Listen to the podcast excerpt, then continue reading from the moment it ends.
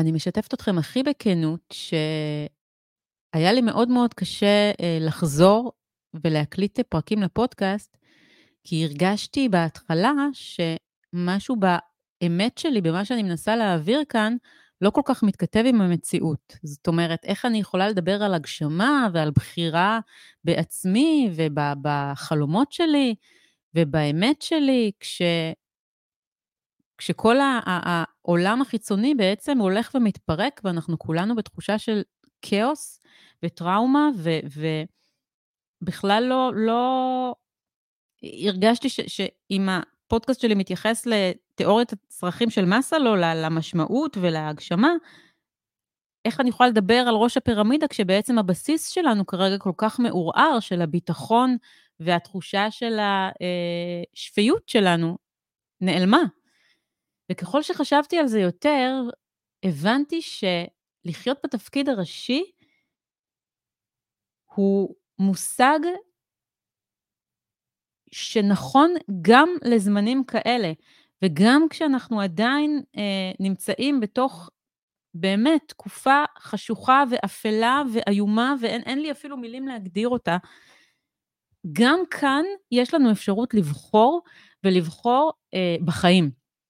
ולבחור איך אנחנו מתמודדים עם מה שקורה, ולנסות ולמצוא כמה שיותר מקומות לאופטימיות ולתקווה, גם אם זה קשה. ואני מדברת איתכם, ובאמת, אני הבוקר עשיתי הליכה בים, ולא הצלחתי לעצור את הדמעות, ועדיין חזרתי הביתה, נפגשתי עם נעמי לראיון, והרגשתי לאט-לאט איך אני מצליחה להעלות לעצמי את, ה, את התדר.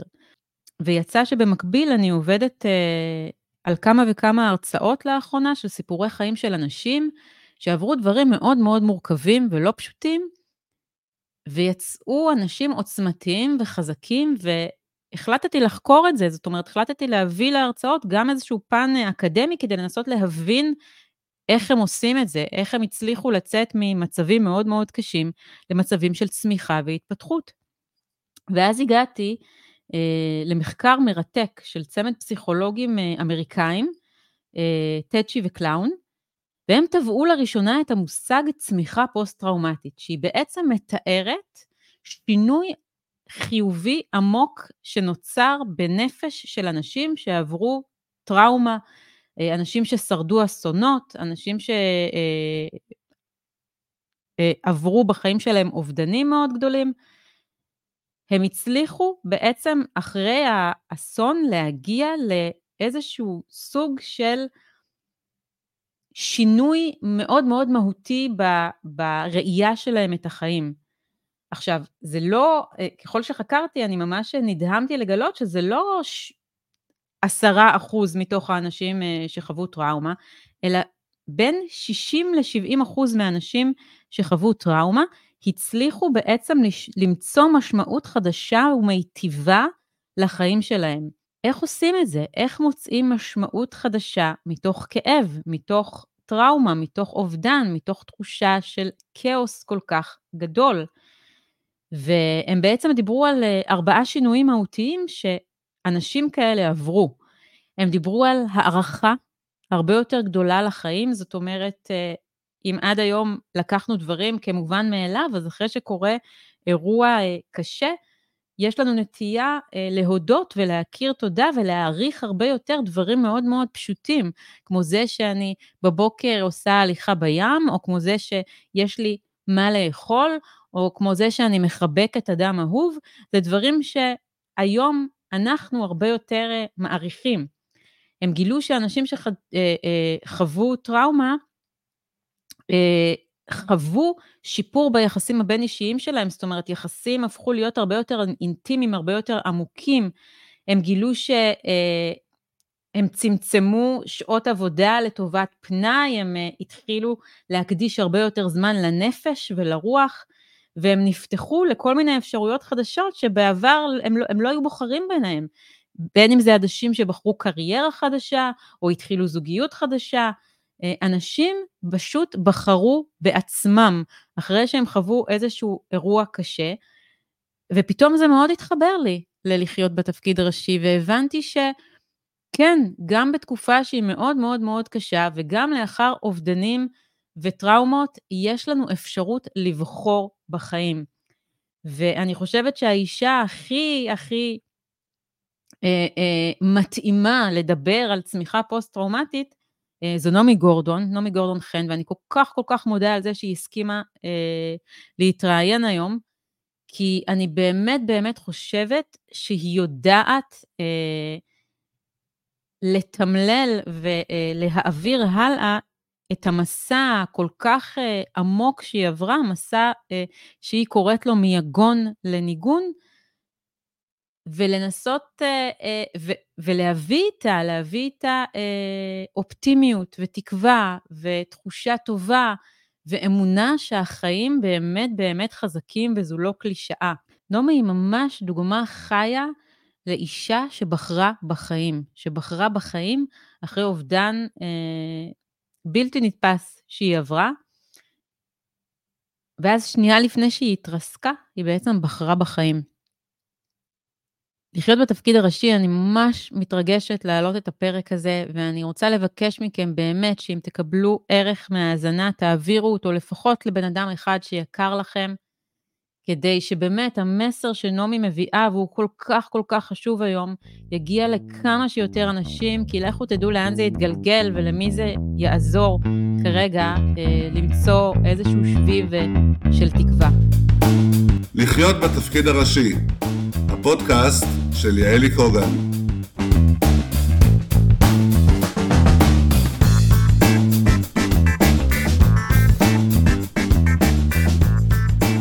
אשתף אתכם שנעמי, אני אשתף אתכם ככה את הפעם הראשונה שאני ראיתי בעצם את נעמי. זה היה, ישבנו ככה במעגל, זה היה כבר לפני עשר שנים, נעמי. תשע שנים. אה, זה היה לדעתי השיעור הראשון בתואר השני שלנו, וישבנו במעגל וכל אחד, אה, כל אחת הציגה את עצמה. ונעמי ככה הציגה את עצמה וסיפרה את הסיפור שלה, שתכף היא ככה תשתף את כולנו. ואני ממש זוכרת ככה שנעתקה לי הנשימה, הסתכלתי עליה ואמרתי כזה, אמרתי לעצמי, יואו, אני, אני מה זה רוצה להיות חברה שלה? ממש, אני זוכרת את הרגע הזה שאמרתי לעצמי, אני ממש רוצה להיות חברה שלה, רק בדיעבד היום כשאני מסתכלת על זה אחורה, אני, אני ממש מבינה את זה. כי מה שאני חוויתי זה את הפער בין מה שנעמי מספרת לבין הכוחות האדירים שאני הרגשתי שיש בתוכה, אני פשוט הרגשתי ש, שפגשתי מישהי ש, שהלוואי ותלווה אותי במסע הזה של הלימודים. בדיעבד אני כל כך כל כך צדקתי, כי אני עברתי שם מסע לא פשוט, ונעמי הייתה ככה הגב שלי, ונעשינו הרבה מעבר לחברות, זה כבר uh, קשר שהוא... אני קוראת לו קשר נשמתי, קשר של ממש, אין לי אפילו איך לתאר אותו במילים. ונעמי, היום את יודעת, ככה אני מסתכלת על זה תשע שנים אחרי, כשאנחנו בתקופה באמת הכי קשה שידעה מדינת ישראל. והיום יום שישי, ואמורים להשתחרר חטופים, ואת יודעת, קמתי בבוקר והלכתי בים ובכיתי, ממש ממש בכיתי, אפילו דמעות שהרגשתי שהן לא שלי, אלא משהו בתדר הכללי פה ש, שקורה במדינה.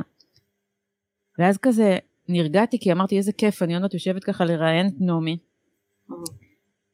ואני רוצה לשאול אותך, זה פרק שיעסוק ככה בצמיחה פוסט-טראומטית ובאיך אנחנו כאנשים סומכים, את יודעת, עלה לי דימוי, אתמול שמעתי את עידן רייכל מדבר, והוא אמר שהוא הלך uh, לטייל uh, uh, ממש בימים האחרונים בקיבוץ בארי, והוא ראה פרח שצומח מבין כל ההריסות. ושמע את הציפורים מצייצות, וזה ככה מילא אותו בתחושה טובה של, של צמיחה אחרי אובדן, וישר חשבתי עלייך, והיום בדיעבד אני מזהה שאני חושבת שלפני תשע שנים אני כבר הרגשתי שיושבת מולי אישה שהולכת לשנות לאנשים את החיים. שיש בה, היא קיבלה איזושהי מתנה של עוצמה וכוחות ואני רואה את זה גם כמדרגה רוחנית מאוד מאוד גבוהה וכבר אז זיהיתי את זה ומאוד לא מפתיע אותי השיחה הזאת עכשיו. ואני רוצה לשאול אותך ככה, תכף את תספרי את הסיפור שלך, זה באיזה שלב בתהליך אבל שעברת, את הרגשת לצד כל הכאב, שבאמת זה משהו ש, שאי אפשר ל, לעולם לגמרי להתגבר עליו, אבל שלצד הכאב הזה שהוא חלק מה, מהסיפור שלך, יש גם כוחות שהם כוחות אה, שהם לא רק שלך, שאת היום גם מעבירה אותם לאחרים. היה איזשהו שלב בדרך שפתאום ככה התבוננת על עצמך מהצד והרגשת את זה כמו שאני ראיתי את זה באותו רגע שנפגשנו? אני לא יודעת לשים את האצבע, כן, כשאני מסתכלת בדיעבד, בדיוק לשים את האצבע באיזה שלב זה קרה. אני יכולה רק להגיד, אבל אולי אני אגיד כמה מילים באמת אה, אה, על הסיפור שלי, למרות שקשה לי קצת, כי היום כל כך הרבה משפחות אה, נכנסו לעולם הזה של השכול, אה, אבל אני, אה, בתי אופיר שנולדה לי אחרי שלושה בנים, היא נהרגה בטיול של אחרי צבא בדרום אמריקה בגיל 22, ובעל כורחי נכנסתי למשפחת השכול, ופגשתי משפחות הרוסות ונשים שלא יכלו להתמודד. שנשארו עם השבר והכאב האישי וויתרו על החיים. ואני חושבת שבמפגש הראשוני הזה אנחנו פשוט הצטרפנו לאיזה קבוצה שעשו להורים שכולים אה, טריים אה, ובמפגש הזה אני חושבת ששם כבר אה, הרגשתי את מה שתכף אני אגיד.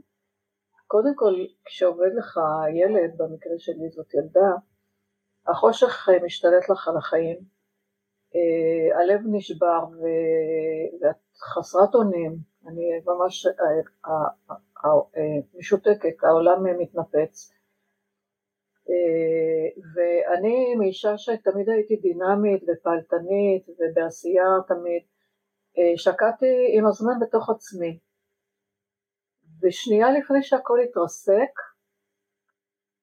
ואז המפגש הזה שפגשתי, שהיינו בקבוצה של הורים אה, שכולים, טריים, אה, הרגשתי ש, שאני אה, לא יכולה להיות שם, ובאמת אחרי שלושה מפגשים הפסקנו לבוא, הלכתי יחד עם יפתח בן זוג שלי, ואני פשוט בחרתי בחיים, ואני היום יודעת להגיד שזאת בחירה. זאת בחירה שניתנת לכל אחד ואחת, ולא משנה מה אתה עובר בחיים, יש לך את האפשרות לבחור. ואני בחרתי לצאת, אה, אני קוראת לזה למסע שלי, לחיפוש זהות חדשה. כי כל מה שהייתי לפני כן פשוט נעלם ביום, בשנייה. וחיפשתי איזשהו שביל של התחדשות. והייתי צריכה אה, לצד הכאב העמוק וכל מה שקשור בזה, למצוא משמעות חדשה לחיים שלי. אני בכלל בן אדם שאני צריכה כל הזמן משמעות, בכל דבר שאני עושה יש לו איזושהי משמעות. אבל uh, אני כאילו נמחקה לי האישיות, נמחקו לי החיים, ואני אישה שתמיד השקעתי ולמדתי ועשיתי והתפתחתי והכל נעלם. ו- וממש הייתי צריכה למצוא uh, זהות חדשה. Uh, מקריירה, אישה אישה מאוד קרייריסטית, ומקריירה רבת פעלים בתחומים של יזמות עסקית, ניהול, שיווק. אה, מצאתי את עצמי עוברת לעולם חדש לחלוטין, לאומנות וליזמות חברתית, ופשוט לא יכולתי להמשיך לעשות אה, את מה שכל כך אהבתי כל כך הרבה שנים, ועזבתי את הכל. התפטרתי מעבוד, מעבודה שהייתי שם שכירה המון המון שנים, אה, והקמתי את אה, מה ש... הקמתי לי כאילו עסק, אבל זה לקח שנה בערך, שנקרא שבילי אופיר, זה שם הבת שלי, חוויה והתחדשות דרך אומנות. אה, ומתוך הדבר הזה שהקמתי, שלא ידעתי בכלל מה אני הולכת לעשות, ממנו אה, התחלתי באמת ליצור לי את כל, את כל מיני שבילים, שלא ידעתי מה יתפוס, מה לא יתפוס. אה, אז במהלך המסע הזה קודם כל חזרתי לספסל הלימודים, אה, למדתי אומנות קהילתית בשנקר, אחר כך עשיתי תואר שני באתגרים בשינוי חברתי והנחיית קבוצות, אה, ותוך כדי שהתחלתי כבר להוביל פרויקטים קהילתיים, על בסיס של אומנות, שמעוררים התחדשות גם אישית וגם קולקטיבית. ואחרי זה למדתי אה, אוצרות, אה, ומאז אני יוצרת גם תערוכות אה, ותוכן, וכל השבילי אופיר נוצרו לי כל מיני שבילים, אה, והיום אני משלבת את העיסוקים שלי בין אוצרות והפקת תערוכות לבין סדנאות יומני אומנות, למדתי גם את כל הנושא של... אנחנו, אנחנו תכף נדבר על יומני אומנות, אני רוצה רגע, את כאילו מדברת כרונולוגית ואני כל הזמן, אני רוצה רגע להביא את המימד היותר עמוק, כי באמת אני מרגישה שאני מכירה אותך היכרות, באמת, אני כל הזמן אומרת את המילה נשמתית, נשמתית, אני מרגישה שבכל השבילים האלה, ש, שקראת להם שבילי אופיר, אני לא יודעת איך להגיד את זה בלי שזה יישמע מוזר, אבל אני, אני פשוט אגיד את זה. אני ממש הרגשתי ש... שלמרות המוות של אופיר, אופיר איתך כל הזמן. אני ממש הרגשתי את זה פיזית, זאת אומרת את הנוכחות שלה, גם הייתה תקופה בלימודים שממש אני ואת היינו צמודות, ואני כל הזמן הרגשתי אותה, כל הזמן הרגשתי אותה במה שאת עושה. אני אפילו זוכרת שאיזה יום צחקתי ואמרתי לך שאני מרגישה שהיא אני מכירה אותה כאילו הכרתי אותה. אה, זה היה ברמה כל כך עמוקה ש, שממש הרגשתי שאני מכירה אותה למרות ש, שלא הכרתי אותה. ואני רוצה לשאול אותך האם התהליך הזה שעברת של השינוי זהות והזהות החדשה והלימודים וההתפתחות וה... האם את באמת אה, מרגישה ש... שדרך זה את מצליחה להעביר את המהות של אופיר? כי זה משהו שאני הרגשתי מאוד מאוד חזק בעשייה שלך, שהיה משהו ב... באישיות שלה ובאיך שהיא ראתה את העולם שעובר מאוד מאוד חזק בכל דבר שאת נוגעת בו. זה משהו ש... שכאילו תכננת אותו או שהוא פשוט קורה טבעי? אה, לא, אני לא תכננתי אותו, אבל זה ממש נכון מה שאת אומרת. אה, כי המשמעות החדשה הזאת שחיפשתי ומצאתי אותה גם, אה, היא נולדה מתוך הכאב וזה, אבל גם מתוך הרצון להשאיר את אופיר איתי. אנחנו היינו מאוד מאוד מאוד קרובות, הרבה מעבר לאימא ובת, ואני יכולה להגיד שעד היום אני לא נפרדתי ממנה. היא זאת שמשכה אותי לאומנות, והיא נמצאת איתי בכל מה שאני עושה, ופשוט היא משכה אותי לשם. אה, אני תמיד הייתי שוחרת אומנות, אוהבת את זה, אבל אף פעם לא עסקתי ביצירה, לא ידעתי להחזיק מכחול ביד ולא ידעתי להבדיל בין צבע כזה או אחר, ואופיר למרות שהיא הייתה כל כך צעירה, אבל כל החיים שלה היא עסקה באומנויות, הייתה ילדה רב תחומית כזאת, היא גם צעירה, כתבה, פיסלה, רקדה וכולי. ו... וגם הייתה לה נתינה מאוד מאוד גדולה לקהילה, מה שאני ממש לא, הייתי כל כך עם הקריירה שלי ועם עצמי. ואני פשוט מצאתי את עצמי פוסעת בשביל שאופיר סללה, והתחלתי לקדם את החיבור הזה שבין אומנות לקהילה, שזאת, שזאת, שזאת, שזה אופיר, היא הייתה אומנות וקהילה. ואני פשוט במצב הכל כך קשה והחשוך הזה שהייתי, אני הרגשתי שקיבלתי ממנה מתנה שבזכותה התאפשר לי לראות את האור. היא גם ילדה, הייתה ילדה נורא אופטימית, היא תמיד uh, ראתה ככה את הצד החיובי, ו- וככה אני חושבת שהצלחתי להפוך את הכאב הפרטי והחשוך שלי לאור שהוא מאיר לזולת. ואת ה... בזמנו השתמשתי הרבה במינוח הזה, את היגון שלי לניגון. כן. ובאמת אה, גיליתי שהאומנות היא מחברת בין אנשים, היא נותנת המון תקווה, היא משרה אופטימיות אה, ושמחת חיים, והיא גם כלי מאוד חזק של ריפוי, שינתה לגמרי את החיים שלי. כאילו היום שאני מסתכלת על עצמי, אה, מה אני עושה כבר הרבה שנים, ומה עשיתי קודם, שכל כך אהבתי את מה שעשיתי, זה כאילו גלגול אחר שלי, אני לא, אני כאילו אני לא מאמינה שהייתי שם וזה מה ש, ש, שהייתי ועשיתי למרות שמאוד מאוד מאוד אהבתי את מה שאני עושה. כן. באמת אה, מהפך של 180 מעלות. אני רוצה רגע לחזור איתך, את כל הזמן מדברת על המשמעות החדשה שמצאת, אני רוצה להקריא לך ציטוט אה, מתוך המחקר שקראתי, אה, ולשאול אותך על זה, כי אני חושבת שזה יכול לתת הרבה ערך ככה למי שמאזין לנו. אז, אז הציטוט הוא כזה, האופן שבו הפרט מאבד את החוויה הקשה שעבר ומבצע שינויים בתפיסותיו ואמונותיו, הם שיוצרים צמיחה וריפוי. כמו כן, על מנת שתתאפשר צמיחה מטראומה, צריכה להיברא משמעות חדשה מתוך החורבן וההרס. המשמעות החדשה נולדת מתוך המפגש עם הכאב והסבל. וזה משפט שהוא הוא, הוא, הוא מטלטל, זאת אומרת שאני מוצא את המשמעות דווקא מתוך זה שאני מאפשר לעצמי להיפגש עם הכאב ועם הסבל, ואני באמת רוצה לשאול אותך, כי זה נשמע נורא יפה כשהוא כותב את זה, וזה הזכיר לי את הספר של האדם מחפש משמעות, אבל איך, איך עושים את זה? איך בפועל כרגע אם אני ראיתי אתמול בחדשות מישהי שאיבדה את שתי הבנות שלה אה, אה, במסיבה ברעים, וממש אני לא יכולתי להירדם אחר כך, היה לי נורא נורא נורא נורא קשה לראות את זה.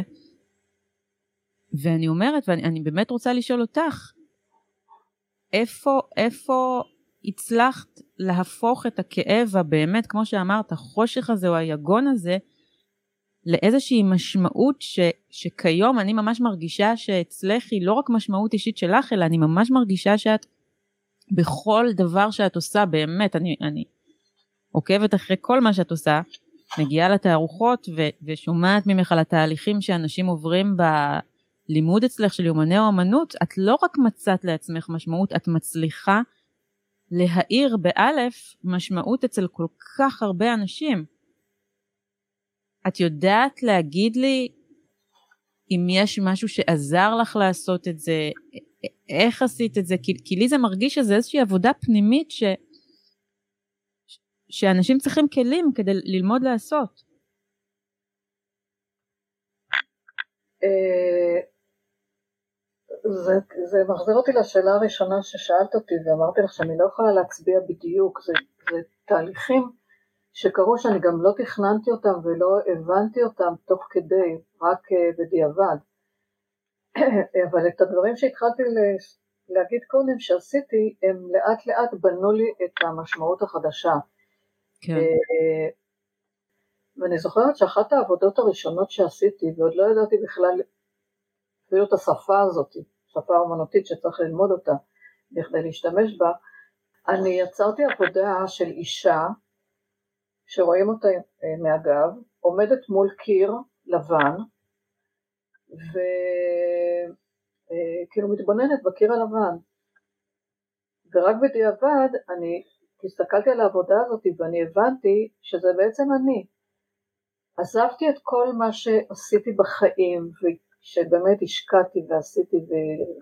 והיה לי אה, מבחינת העשייה שלי והדברים שהגעתי אליהם כל כך הרבה אה, סיפוק, ופתאום אני עומדת, עזבתי הכל, ואני עומדת מול קיר לבן, ולא יודעת לאן אני הולכת מכאן, מה אני עושה, אני קמה בבוקר, מה אני עושה?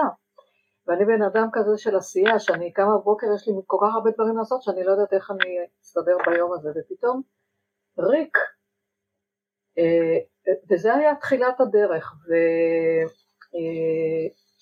ואני אה, רוצה ככה לחבר את זה גם אה, לכל הגישה הנרטיבית, כן. שבאתי יחד איתך, אה, שאני משלבת אותה היום בעשייה שלי וביומן ומה שאני מעבירה לאנשים, כי דפי היומן הם מספרים את הסיפור שלנו, הם כמו דפי נפש, ואני אה, גם אומרת וגם מראה ואחר כך זה קורה, כי באמת אני שנים שנים כבר עושה את הקבוצות יומן ויש לי כל שנה עשרות אם לא יותר של בנות ונשים שמגיעות אליי וכבר היו אצלי קרוב לאלף אה, שכל אחד יכול להתבונן בסיפור החיים שלו בצורה שונה. כאילו מה שהיינו וגידלו אותנו וגדלנו על מגיל הגן והגננת אמרה לי, ההוא אמר לי, אחר כך הבית ספר, איזו חברים במשפחה, אנחנו בונים לעצמנו סיפור חיים וחיים איתו, והוא די מוביל אותנו למה שאנחנו עושים. אני יכולה אפילו להגיד שאני הלכתי ללמוד את התואר הראשון אה, דרך זה ש, שידעתי שאני טובה במתמטיקה ואני טובה בזה וטובה בזה, אבל אה, דרך השכול והדברים שזה והיומן שהגעתי אליו והלימודים של, של, של, שפתחו לי את, ה, את הגישה הנרטיבית, שבעצם הנרטיב של החיים שלנו, אנחנו יכולים לשנות אותו, ובכל גיל. הייתה אצלי פעם אישה שהיא הייתה מורה המון המון שנים ויצאה לפנסיה, וכשדיברתי על זה היא שאלה אותי, מה גם בגילי אני יכולה לשנות? אני כבר יצאתי לפנסיה וזה. ואמרתי לה כן, כן, בכל גיל אפשר לשנות, היום גם החיים התארכו, ודווקא בגיל הזה שכאילו מפסיקים לעבוד וכל זה, את יכולה לבחור לעשות המון המון דברים, ו, ואני תמיד אומרת, נורא קל לי לדבר על זה, כי אני שיניתי את מסלול החיים שלי מקצה לקצה. עכשיו זה מתחיל בבחירה, זה מתחיל בבחירה לא להיכנס לטייטל הזה של איזה מסכנה אני, אני אימא שכולה, כן. הבת שלי נהרגה וכדומה וכדומה, ואני לא אומרת, כאילו מסכנה אולי זו מילה, אני לא משתמשת בה אף פעם, אבל כן זה משהו ש... יש גם משהו שנורא קשה, אה, אני יכולה גם להתייחס אה, לדבר הזה של השינוי שהוא גם בא לידי ביטוי בפן החברתי שלך. כן. אנשים לא מבינים, כאילו, והלוואי ואף אחד לא, לא יחווה את החוויה הזאת, אבל הנה אנחנו רואים מה קרה עכשיו וכל כך הרבה משפחות צריכות להתמודד עכשיו עם שכול ועם כל הזוועות והטרגדיות האלה, אבל מי שלא חווה את זה לא יכול להבין, אוקיי, חלפה שנה והנה רואים אותך מתפקדת ואני בכלל יצרתי יש מאין ואני בעשייה וכל זה, הנה היא בסדר, כאילו זה עבר לה, זה לא עובר, זה לא עובר, זה הולך איתך, אה, זה ילך איתי בטח עד שאני אעצום את העיניים. הכאב, הגעגוע, הצער, כל מה שכרוך בזה, הוא, הוא פושט ומקבל צורה, אבל הוא קיים כל הזמן. ולי היה מאוד קשה להמשיך קשר עם כל מיני חברויות שהיו לי בעבר. כי הם תמיד התייחסו אליי לאיך שהם מכירים אותי מפעם. כן. אני, אני בן אדם אחר, עם כמו שאמרתי, משמעות אחרת. אם אני גיליתי גם ייעוד שלא. לא היה לי קודם, ו, וזה נורא קשה, כאילו היום כמעט כל המעגל, אני גם כמעט כל הזמן שלי אני, אני בתוך העשייה ובעסק הזה ואני כאילו פוגשת כל כך הרבה אנשים ונוצרו חברויות חדשות. אה, אז גם, ה, גם הדבר הזה, כאילו החיים... אני חושבת עוד דבר, שהרבה פעמים במצב כזה, לא בכוונה חלילה כן לפגוע בך, או הרבה פעמים אנשים, כאילו יש להם ציפייה תת מודעת ממישהו שחווה שכול, שהוא, שהוא ייכנס למשבצת של המסכן. נכון. ואז אם הוא פתאום בעשייה, הם מסתכלים עליו בצורה מוזרה. נכון. כי הם לא מצליחים, כמו שאת אומרת, להבין, וזה, וזה גם חלק מזה, ואני חושבת שזה משהו שזה מאוד מאוד, מאוד חשוב שיהיה מדובר, זה, זה בדיוק הסיבה שאני מדברת על זה כבר כמה פרקים, על הצמיחה הפוסט-טראומטית, שצריך להבין ש... כמו שאמרת, הכאב והגעגוע הוא, הוא יהיה איתך עד יום מותך, הוא לא יעבור. אבל באותה נשימה, זה כאילו נשמע נורא שאני אומרת את זה, אבל הרבה פעמים, עצם זה שאת בוחרת בחיים, הרבה פעמים אנשים לא מצליחים להבין את זה. לגמרי. הם כאילו מצפים מאנשים להישאר בשכול, לא באופן מודע, באופן תת מודע. נכון, נכון. ואני חושבת שאנחנו דווקא כעם היהודי שבאמת עובר, את יודעת אם אני חושבת על סבתא שלי שאיבדה שבעה אחים ושני הורים בשואה והיא בחרה בחיים והיא עלתה לארץ והיא הביאה ילדים והביאה נכדים, אני חושבת שהרבה פעמים ככה היו אומרים לי, אני לא, אני לא מבין, אני לא מבינה בכלל איך היא, מאיפה היה לה כוחות להתחתן ולהביא ילדים. ואני חושבת שזה משהו ששווה לדבר עליו ושווה להביא אותו למרחב, כי אני שוב חוזרת על זה, הכאב והגעגוע הוא לא יעבור, הוא לא ישתנה, אבל באותה מידה, לא. המחויבות שלך כלפי עצמך, ואני בטוחה שגם שגם לך היה התמודדות קשה עם זה, אולי בגלל זה גם עזבת שם את הקבוצה של, ה, של השכול, זה לבחור להמשיך לחיות. את יודעת, ראיינתי פה את יניב אורבך באחד הפרקים האחרונים, שהוא אחד האנשים המקסימים והמרתקים שיש, ואחותו נהרגה בפיגוע. והוא ממש מדבר על זה שם, שהוא לא ידע מתי זה שלב שהוא יכול למשל אה, ללכת, כמה זמן צריך לעבור שהוא יכול עכשיו ללכת ולשבת עם חברים ולשתות בירה. מתי זה בסדר ומתי זה לא. יש איזושהי ציפייה לא מודעת, ששווה לדבר עליה רגע ולהבין ש... אנחנו צריכים לשים לב למה אנחנו משדרים, וזה מאוד לא מפתיע אותי מה שסיפרת על החברויות, כי אני חושבת שאת היית חייבת לייצר את, את העצמי החדש הזה שלך, כי באיזשהו מובן ציפו ממך. את מבינה מה אני אומרת? בוודאי. יש איזו ציפייה לא מודעת בשק... לשקוע. בוודאי, בוודאי, אני חיה את זה אפילו עד היום. אה, תראי, בכל התהליך הזה, אה, את יודעת, יש לה אבל שלבים וכל הדברים ש, שכולם יודעים ועוברים אותם, אבל uh, יש תהליך של ריפוי. כן. ובתהליך הריפוי אני חושבת שהבן אדם צריך לעזור לעצמו. נכון. הוא לא יכול רק לבקש מאחרים שיעזרו לו uh, לעשות את תהליך הריפוי. ואני בתוך המסע הזה שעשיתי למדתי די מהר שלצד הכאב והחושך שעוטפים אותנו בסיטואציה הזאת, אפשר למלא את החיים שלנו באור ובאמת למצוא אה, איזשהו שביל של התחדשות כמו שאני מצאתי וזה, אה, וזה מתחבר אה, למה שאנחנו מדברות עכשיו שאנשים שמכירים אותך מקודם מסתכלים ככה ואומרים רגע מה, מה זה הדבר הזה שהיא עושה עכשיו כאילו כן. הרבה פעמים שואלים מאיפה, מאיפה הכוחות וכל זה אבל אה, אה, זאת הדרך שאני, שאני מצאתי שהיא גם התאימה לי והיא גם נכונה והיא גם אה, החיים שלי מלאים, אני יכולה להגיד יותר, אולי זה לא נכון להשוות, אבל לפחות כמו קודם אם לא יותר, יש לי המון כן. שמחה והמון משמעות והמון נתינה והשתניתי גם בהרבה דברים כאילו עם עצמי ואני באמת מאוד חשוב לי להעביר את זה לאחרים. עכשיו מה שקרה לנו ב-7 לאוקטובר זה משהו שכל כך קשה להכיל אותו. נכון. בגלל את יודעת, מאז ש... שאני הפכתי להיות אם שכולה, אז כל פעם שהייתי שומעת על פיגוע, על משהו, על פה עוד משפחה שנכנסה לעולם השכול, וזה תמיד כזה עם עצמי אמרתי, וואו, איך הם צריכים עכשיו להתחיל לעבור את כל התהליך הזה, ומה מחכה להם.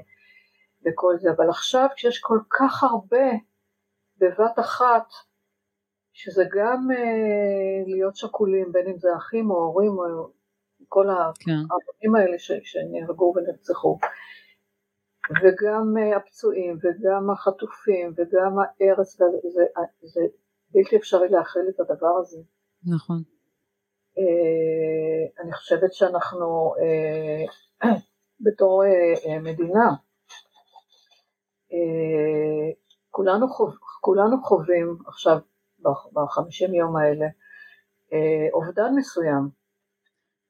זה הרבה, אה, אני, אני, אני חושבת שזה אפילו זה הרבה יותר גדול מאובדן, אני מסתכלת עלינו, את יודעת, כ, כאיזושהי תודעה, ומשהו בתודעה הקולקטיבית, ש, שיונג דיבר עליה, כעם, כעם יהודי. שכרגע חווה לא רק את הטראומה של מה שקורה עכשיו, אלא את, את הפוסט טראומה שנים אחורה, של כל הסבתות שלנו והסבתות של הסבתות שלנו. ממש, ולא סתם משווים את זה כל הזמן. אה, לשואה. עד היום ישבתי עם חברה בים ואני אומרת לה, תשמעי, שזה דבר שלא כל כך מדובר, כל אישה שעברה פגיעה מינית, מה שהיא חווה כרגע זה, זה הטראומה שעולה. כל מישהו ש... ו, ולצערי במדינת ישראל אין מישהו שלא מכיר מישהו ש... אנחנו חווים את זה לא רק באישי, אלא כמשהו קולקטיבי, ו- ואני חושבת שזה עוד משהו שחשוב להבין, שאי אפשר לקפוץ שלבים. זאת אומרת, נכון. לאבל יש שלבים, אנחנו לא יכולים לקפוץ עכשיו לשלב נכון. של ה... אה, אה, בעיניי לפחות, אני מדברת מהזווית האישית שלי, זה כל הזמן כזה, אני רואה את זה ב, ב, לעבור כל יום, לעבור כל יום מחדש. ואני חושבת ש... משהו, יש פה אבל משהו אה, אני לא בטוחה שאני לגמרי כאילו יכולה לבטא אותו, אבל יש פה, אנשים עוברים וחווים שבר או נכון. שבירה של מוסכמויות וערכים נכון. שהאמינו בהם. השבר הזה של האמון נכון. אה, פגיעה בתחושת הביטחון האישי והמדיני. המחשבה הזאת שהולכים ומוציאים ילד מהמיטה שלו בשש וחצי בבוקר, אה, כאילו זה משהו ש, שאי אפשר, אפשר להאמין לו. אני כבר לא מדברת על זה שבעולם, כן, כמה שאנחנו חווים גם מהעולם, כן. אה, שלא לא מאמינים לנו ומכחישים ו, וכל זה, אבל החוויה הזאת לדעתי דורשת מאיתנו התארגנות מחדש. נכון. שביסודה היא חוויה של אבל, אבל האבל הוא קולקטיבי. נכון. אה, וכמובן שיש כאן אובדן, אובדן וכאב של חברה שלמה, מדינה שלמה, עם שלם. אה, ויחד עם זאת, זה, אבל זה דבר שהוא מאוד פרטי ואישי. נכון. אז יש פה את התהליך שמצד אחד אנחנו עוברים אותו לבד, בוודאי אלה שצריכים לעבור אותו ומה שקרה להם כן. באופן אישי, אה, בעיקר מול עצמנו, אבל כשהאבל הוא קולקטיבי, זה קצת אה, עשוי לפגוע, למחוק את החוויה האישית של כל אחד. כאילו לפעמים אני שואלת את עצמי, איזה זכות יש לי לבכות, איזה זכות יש לי להיות עצובה, כן. איזה זכות יש לי לכעוס, כי יש פה גם המון המון כעס. אשמת הניצול גם. בדיוק. אבל כן, יש לנו זכות. זה בדיוק כמו שאני אומרת ש, אה, שבמקרה הפרטי שלי, שמההתחלה הבנתי שיש לי אפשרות לבחור, אז יש לי גם זכות היום אה, לבחור לבכות, להיות עצובה, לכעוס, גם באופן כן. פרטי, אבל הדבר הגדול הזה, אה, של האבל הקולקטיבי, כל כך גדול מאיתנו, אני מרגישה כרגע שהוא כל כך עוד כן. גדול מאיתנו, שאנחנו עדיין בתוכו, נכון. ואנחנו לא יכולים להסתכל עליו ב, ככה במבט מעל, כי עוד לא התרחקנו משם, אבל אני כן מרגישה את עצמי, לפעמים אני כאילו כועסת או מכונסת בעצמי, ומחפשת כל הזמן דרכים לחזור לשגרה. כן. ולייצר אה, תחושה אה, נעימה. אני יצרתי, כאילו, והיום יש לי גם סטודיו גדול יחסית, אה, מרחב אה, שיש בו איזשהו קסם ומרחב יצירתי עם אין סוף אפשרויות אה, של אה, ביטוי עצמי, שכל אחת יכולה לפלס את הדרך שלה לעצמה. כי, כי זה פה משהו מאוד מאוד אישי, את עושה עם עצמך תהליך. ו... כשרק נחשפתי והתחלתי עם זה, הרגשתי שהיומן זה מקום שכל מיני דימויים אהובים הפכו להיות חלק ממני ונכנסו לשם חלומות ורגשות ומחשבות וכל מיני פנטזיות שהיו לי בעבר שיצאו לטייל במהלך החיים בכל מיני מרחבים שונים חוזרים עכשיו לשורשים, למקורות הראשוניים שלהם והכל נעשה בעזרת אה, המון המון חומרים, גם לחומר יש המון המון... אה, כן. אה, כן, אז אני מקווה שעניתי לך על, ה, על השאלה. אני רוצה להגיד לך עוד משהו, את מדברת ואני כל הזמן חושבת, א', את ההוכחה שאני אכן מכשפה, ואני רואה דברים. כי את מדברת המון על חומר, ואת בכלל, מי שככה מסתכל עלייך מהצד, והוא לא מכשפה, רואה אישה מאוד מקורקעת, מאוד מעשית, מאוד, אומנם אה, מאוד מאוד אומנותית ויצירתית ועמוקה, אבל אני ממש מרגישה שמתחת לכל הרובד הזה, או במקביל אליו, את אישה כל כך רוחנית וכל כך גבוהה, כי כל התובנות האלה זה תובנות שאת יודעת שאני מקשיבה להן בפודקאסטים שעסוקים, עוסקים ברוח וברוחניות, ואני ממש מרגישה שאת הצלחת, וזה מדהים, מדהים, מדהים, מדהים שדיברת עכשיו על החומר, להביא את הרוח אל תוך החומר ולייצר איזשהו חיבור בין הקרקע המאוד חזקה שלך, שזה מה שאני ככה התאהבתי בך כשנפגשנו, וזה שאת מאוד מקורקעת, ובאמת, את, את מקרינה עוצמות שממש בא להיות לידך. ומצד שני, ככל שאת יודעת, הקשר שלי ושלך העמיק, הבנתי כמה את בן אדם רוחני אמיתי. Hmm. מצליחה להביא, להביא את, uh, את המהות של אופיר איתך לכל מקום. זה משהו שאם לא היית בן אדם רוחני מאוד מאוד גבוה, לא היית יכולה. אני ממש מרגישה את ה... סתם דוגמה, הייתי בתערוכה שלך בתל אביב, עוד, עוד לפני המלחמה, ואני זוכרת שם את האומן שמדבר על הציורים, ואני ממש מרגישה שלמשל הערך, ש, ש, ו, וזה הזוי שלא הכרתי את אופיר, אבל הערך של אופיר לאהוב כל אדם באשר הוא, ולא לשפוט אנשים, ולקבל אנשים, לא משנה מי הם או מה הם, פשוט היה שם. היה שם במילים שכתבת, והיה שם במרחב, וזה מדהים בעיניי, זו יכולת מדהימה שלך לחבר בין העולמות, בין העולם המקורקע, זה, זה היום אגב מאוד מאוד חזק, החיבור למשל בין הפיזיקה ל, לרוח. ואת ממש אה, ההוכחה שזה אפשרי. שאת יודעת, אני נמצאת בתערוכה, הכל כרגע מאוד, אה, את גם הפקת אותה, הכל מאוד מאוד מקורקע, ומצד שני, למי שרגיש לאנרגיות, אני ממש מרגישה את ה... את התודעה של, של אופיר נמצאת שם. את מבינה מה אני אומרת? אני לא יודעת אם יבינו מה אני אומרת. אה, אני היום יותר מבינה את זה, אבל זה מאוד נכון מה שאמרת, ואני גם אה, ככה קצת. אה, לא יכולה להסביר איך זה קרה לי, כי אני באמת בגלגול הקודם שלי. אני הייתי כל כך אישה כזאת מעשית, עם רגליים לקרקע, ביצועיסטית, עוד לא אומרים לי משהו, כבר אני שם ועושה ו- וכדומה, ו- ואין אחר כך, כאילו הכל כאן ועכשיו, ו- ועם המון אה, תוכניות ויזמות, אני מאוד יזמית באופי שלי וזה. ובעשר שנים האחרונות האלה, כשהתחלתי לעסוק בכל הדברים האלה, ונחשפתי, אה, גם כשהכרתי אותך, אבל גם מתוך כל הדברים שאני סיפרתי עכשיו, נכנס לי עולם הרוח, שאני ממש ממש לא הייתי מחוברת לשם, ואפילו מדיטציות היה לי קשה לעשות. היום כמעט בכל שיעור אני עושה מדיטציה ודמיון מודרך וכל הדברים, ולמדתי אותם. למדתי תוך כדי התהליך הזה, וגם התחלתי להתחבר אליהם, בהתחלה היה לי ממש ממש קשה. ישבתי באיזה דמיון כזה מודרך בקבוצה, ואני לא הבנתי מה רוצים ממני. כאילו לא ראיתי דברים שכאילו ציפו שאני אראה אותם וכדומה, והיום זה כבר נכנס לי בוורידים וזה חלק ממני ואני גם המון אה, קוראת על זה והולכת גם, אני עושה מלא מלא סדנאות, למזלי הזום אה, ככה מאפשר אה, להשתתף, ביום אחד אני יכולה לעשות שלושה זומים בנושאים שונים, כן, אם הייתי צריכה לנסוע לכל מקום אז לא הייתי בכלל מגיעה לזה, והתחברתי מאוד למישהי שעושה אה, אה, סוג של אה, מפגשים רוחניים כאלה, ואני לומדת ממנה המון, וכל דבר שאני לומדת אני מכניסה למפגשי כן. היומן האלה. אה, וכן, יש בזה, בכלל החיבור הזה בין שמיים וארץ, בואי נקרא לזה ככה, כן. אני מאוד היום מבינה אותו, מבינה אותו יותר.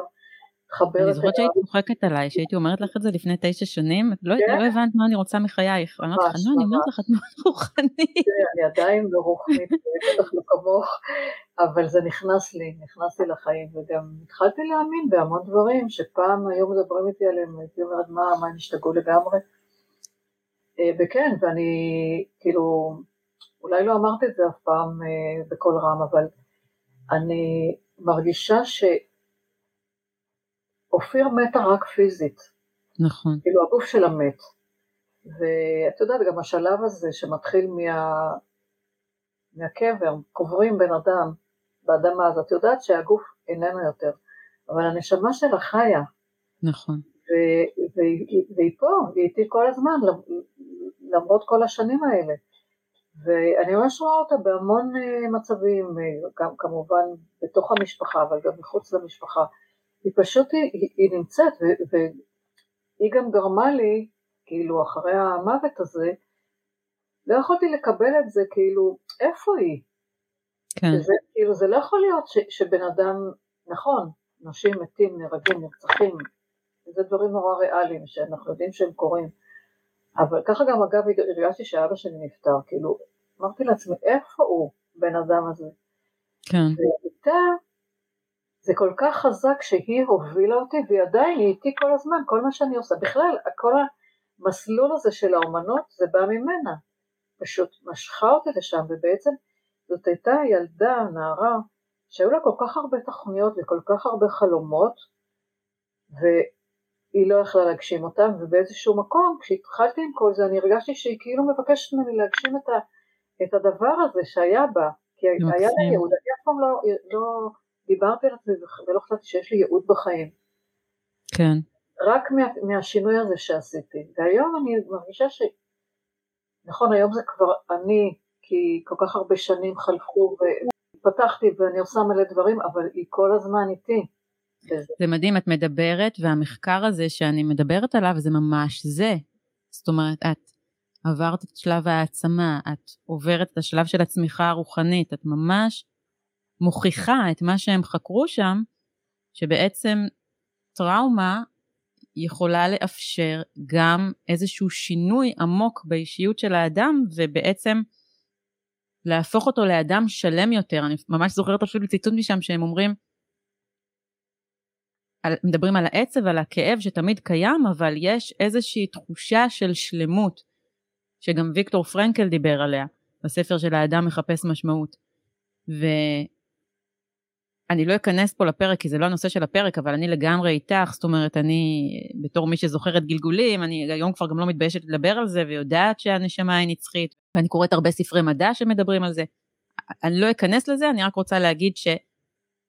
אני מאוד שמחה שזה בא ממך, דווקא כבן אדם מאוד מאוד מקורקע, כי זה בדיוק חזון אחרית הימים, שהפיזיקה והמדע ייפגשו עם הרוח, כי הייתה הפרדה שהיא מאוד לא טבעית. זאת אומרת, אנחנו במקור היינו אנשים מאמינים, היינו אנשים שמחוברים ל, לרוח, כל התרבויות הקדומות, שאגב, כל מה שאת עושה, הדברים המדהימים שאת עושה עם היומנים, האומנות הזו והקהילתיות הזו והחיבור הזה זה משהו שהוא הוא, הוא טבוע בנו כ, כבני אנוש. והתרבות uh, קצת ניתקה אותנו. ועכשיו זה הולך וזה, וזה מתחבר, אז אני ממש כשאני מסתכלת עלייך, אני ממש רואה מישהי שהצליחה לחבר בין העולמות. לחבר בין העולמות, ולי את נותנת המון אופטימיות. כאילו בתוך המצב הזה והקושי הזה, וכמו שאת אומרת, אנחנו כולנו בתוך איזשהו משהו שאנחנו עוד לא יכולים לעכל אותו, עדיין כשאני מסתכלת עלייך, לי זה מעניק אופטימיות כי את עבורי מייצגת את הכוחות שיש בנפש האנושית. ואני יודעת שאם לך יש אותם, אז כן, זה ייקח זמן ואנשים יעברו תהליכים, אבל מי שיבחר, מי שיבחר, וזה שוב מתחבר לשיטה הנרטיבית, ל- ל- לספר את הסיפור שלו בדרך המיטיבה והאופטימית ובעלת המשמעות והאמונה, הוא יצליח לצאת מחוזק, ולפי המחקר זה 70 אחוז, ואני שמה רגע את המחקר בצד ואני מתבוננת עלייך ואני אומרת, את מעניקה לי תקווה, ובגלל זה היה לי כל כך חשוב להביא אותך פה לקהל שלי, כי א', אני, אני רוצה שכל בן אדם יקשיב לך, וכל בן אדם יכיר אותך, ואת יכולה לתת כל כך הרבה כוחות היום לאחרים. כל מה שידעת להעניק לעצמך, ובאמת, אני שוב חוזרת לרגע הזה שראיתי אותך, ואני כל כך, סליחה שאני פה עפה על עצמי בפודקאסט של עצמי, אבל אני כל כך גאה בעצמי על זה שזיהיתי את זה, כי את היית בשלב אחר, אז את היית, את לא היית כן. מי שאת היום, לא, אבל אני ראיתי את זה. לא היה קרוב מדי ל... כן, אבל אני ראיתי, אני ראיתי בתוך הדמעות שלך, אני ראיתי את הכוחות, ואת הזכרת לי את סבתא שלי. ואני, ואני לא סתם אמרתי לעצמי, אני רוצה להיות חברה של האישה הזאת, כי אני הרגשתי שאת לא ידעתי לתמלל את זה במילים, אבל אני ראיתי את נעמי של היום, שבאים אליה, וזה לא סתם שנשים לא מצליחות לעזוב אותך ומגיעות לקורס של 12 מפגשים ונשארות 7 שנים, זה לא סתם. הן נשארות כי את כן. מעניקה להן מקום שלא נשאר בזמן הזה שהם אצלך, שהולך איתם אחר כך לכל ההוויה שלהם. ואת מביאה איתך את ההוויה של אופיר, ואת דיברת על נשמה, אני מדברת פה על הוויה, הוויה ההוויה של אופיר, אני חוויתי אותה מההיכרות שלי איתך. זאת אומרת, אני חוויתי, אני לא אכנס לפה, זה לפה באמת, כי זה, זה נושא לפרק אחר לגמרי, אבל אני הצלחתי לקבל כוחות ממנה, למרות שהיא כבר לא כאן, דרכך. ואני חושבת שאני באמת רוצה שככה, באמת כל מי שמאזין לנו היום, להעביר שכן, אנחנו באמת בתקופה הכי, אני, אני לא זוכרת תקופה כל כך קשה בשום מצב בישראל, באמת, בשום מצב שהיה פה. לא סתם כל הזמן משווים את זה לשואה, אנחנו חווים כרגע סוג של שואה ו, ובמידה מסוימת גם יותר, יותר קשה כי, כי הדברים כל הזמן מולנו, זאת אומרת אין לאן לברוח. ואנשים כמוך זה אנשים שהקול שלהם צריך להיות כמה שיותר מושמע. כמה שיותר מושמע, כי, כי את מבחינתי גיבורה, גיבורה של הסיפור שלה. יודעת, אני אשלח לך את הפרק אה, עם, עם דוקטור תמר קטקו שמדברת, אה, היא מסתכלת על השואה בצורה אחרת לגמרי, בנרטיב אחר לגמרי, שאת מאוד תתחברי אליו. וכל השיחה שלנו דיברנו על כמה הסבתא שלי וההורים שלה לא היו קורבנות שואה, הם היו גיבורים, הם היו גיבורים.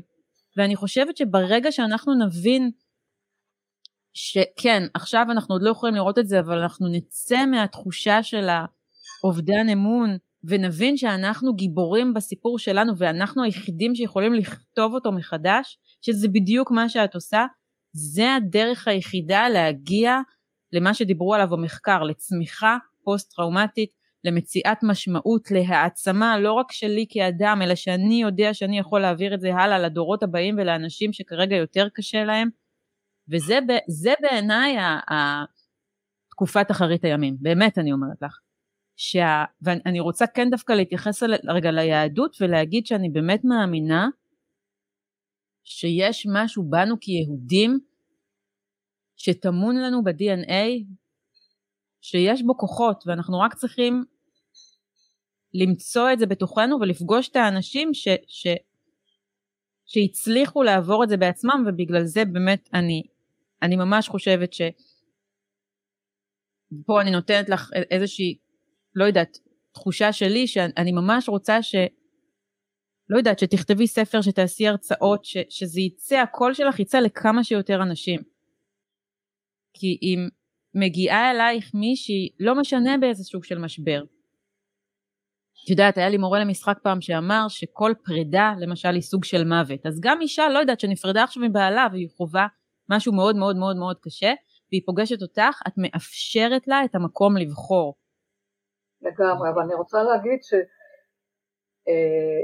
שהרבה אה, נשים ובנות שמגיעות, הן לא, לא מגיעות דווקא מתוך איזשהו קושי, זאת אומרת לא מחפשים כן. רגע מה עכשיו עזוב. כאילו לא, בדרך כלל שמגיעים לא תמיד יודעים בדיוק אה, למה הגעתי, למרות שאני מנסה, יש לי איזה סרטון שאני מראה וכל מיני דברים שידעו לאן הם, הם באים, אז כאילו לא כולם באים דווקא זה, אבל תוך כדי כל אחד מגלה שהרי החיים, מסלול החיים של כל אחד עובר כל מיני אה, שלבים ומשברים כאלה ואחרים, וכמו שאמרתי קודם, את לא תמיד היה לך את האפשרות לאבד את הדברים ולהבין גם מה גרם למה, יש הרבה אנשים שמגיעים עושים אה, כאילו כברת דרך, מגיעים, בואי ניקח את זה כאילו לגיל אה, פנסיה שפורשים וזה, ופתאום אומרים לעצמם, רגע, מה, מה עשיתי? הלכתי באיזשהו מסלול שלא אני כל כך בחרתי אותו, וככה מצאתי את עצמי המון שנים עובדת באיזשהו מקום ולא כל כך אהבתי, אבל אז כל מיני שיקולים של פרנסה, של זה, ונשארתי. ופתאום אני יוצאת ומסתכלת על עצמי ואומרת, פספסתי משהו בחיים. כן. ובמפגשים האלה זה גם עולה, ואז גם מבינים, רגע, אני יכולה עכשיו לעשות שינוי, גם כן, גם בגיל 60 ויותר, אפשר להתבונן ולהגיד, אוקיי, אז עכשיו אני באמת אעשה דברים שאני מאוד מאוד רוצה, או שרציתי, או שחלמתי ולא העזתי. אה, פעם היו מסתכלים על אישה בת 60, או שלא נדבר על 70, מה זו כבר גמרה את החיים שלה. כן. והיום את צריכה לראות, הן כולן, את יודעת, פורחות. לא כולם, אבל אלה שמחליטות שהן באמת, אה, עכשיו אני עושה מה, ש, אה, מה שאני רוצה. אה, ובאמת עוד דבר שרציתי באמת להדגיש על, שאחד הדברים שקרו לי בעקבות השכול והטרגדיה הזאת, זה שאני עושה רק מה שנכון וטוב לי. כן. אני, כאילו, את יודעת, אנחנו חיים גם, את יודעת, בחברה של אילוצים, כן? פה לא נעים לך, פה את... אין, אה, כאילו, אין אצלי יותר לא נעים לי, או צריך. אין צריך, כן. אני לא צריכה כלום. וזה קשה לפעמים לעמוד, במיוחד מול משפחה, או מול חברים קרובים ומול זה, ולהגיד, לא, זה לא מתאים לי. אני לא באה, הזמינו אותי לאיזשהו מקום, ואני לא רוצה להיות שם. כן. כי אני יודעת שאפילו אם זה לפעמים חברי ילדות או דברים כאלה, זה לא מתאים לי להיות שם מכל מיני סיבות. ואני כאילו, אין, אני מעיזה את הכל להגיד, אני רק עושה מה שטוב לי. זה, זה אחד הדברים שקרו לי כתוצאה מכל הדבר הזה. ואני מנסה להעביר את זה לאנשים ש, שצריך לעשות את זה, גם צריך, שוב אני אומרת, אבל גם, לא רק שקורה לך משהו כזה, באמת, כן. עם מה שבאמת נכון לך בחיים. אני חושבת שהמילה שהכי עולה לי ככה מה שאמרת זה שאת מאוד אותנטית. את מאוד הולכת עם האמת הפנימית שלך, וזה בעיניי, זה הדרך היחידה לחיות. זאת אומרת, אם אני לא באותנטיות מול עצמי, שזה בדיוק אגב המהות של הפודקאסט, על מה זה לחיות בתפקיד הראשי. כן. זה לחיות על פי האמת הפנימית שלי, ואת מאוד מאוד עושה את זה, ואני חושבת שאחד הדברים הכי מקסימים אצלך זה שאת גם כל פעם ממציאה את עצמך מחדש. אה, וכל פעם מוצאת עוד איזה משהו שמעניק לך שמחה ומשמעות ו- ועשייה ויצירה, וזה נכון, תמיד בכל כך הרבה התלהבות. ואגב, אני אסיים, זה אמנם לא קשור לפרק, אבל אני כן רוצה להגיד שזה גם בעיניי המפתח להצלחה.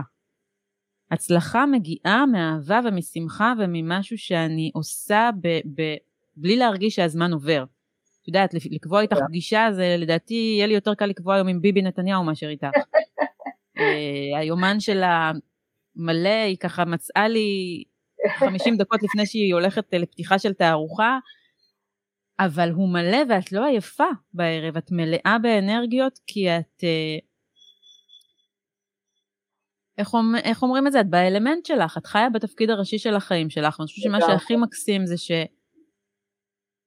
שגם כשהתסריט הוא קשה, והוא מלווה באובדן ובשכול, את עדיין כותבת את הספר שלך, ואת עדיין כותבת אותו בצורה שכל מי שיקרא את הסיפור חיים שלך, יסגור את הספר ו... ויגיד תודה על זה שאני חי.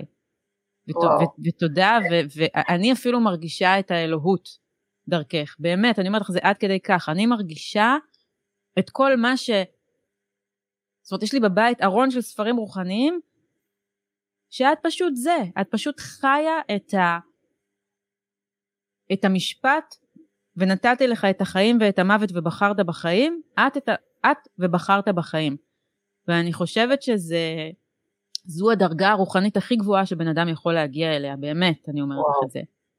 ואני אסיים בזה שאני אני רוצה להגיד תודה, תודה לאלוהים, באמת, על זה שהוא הקשיב לי באותו רגע לפני תשע שנים, ואמרתי, יואו, אני, אני ממש רוצה להיות חברה שלה, זה היה כזה.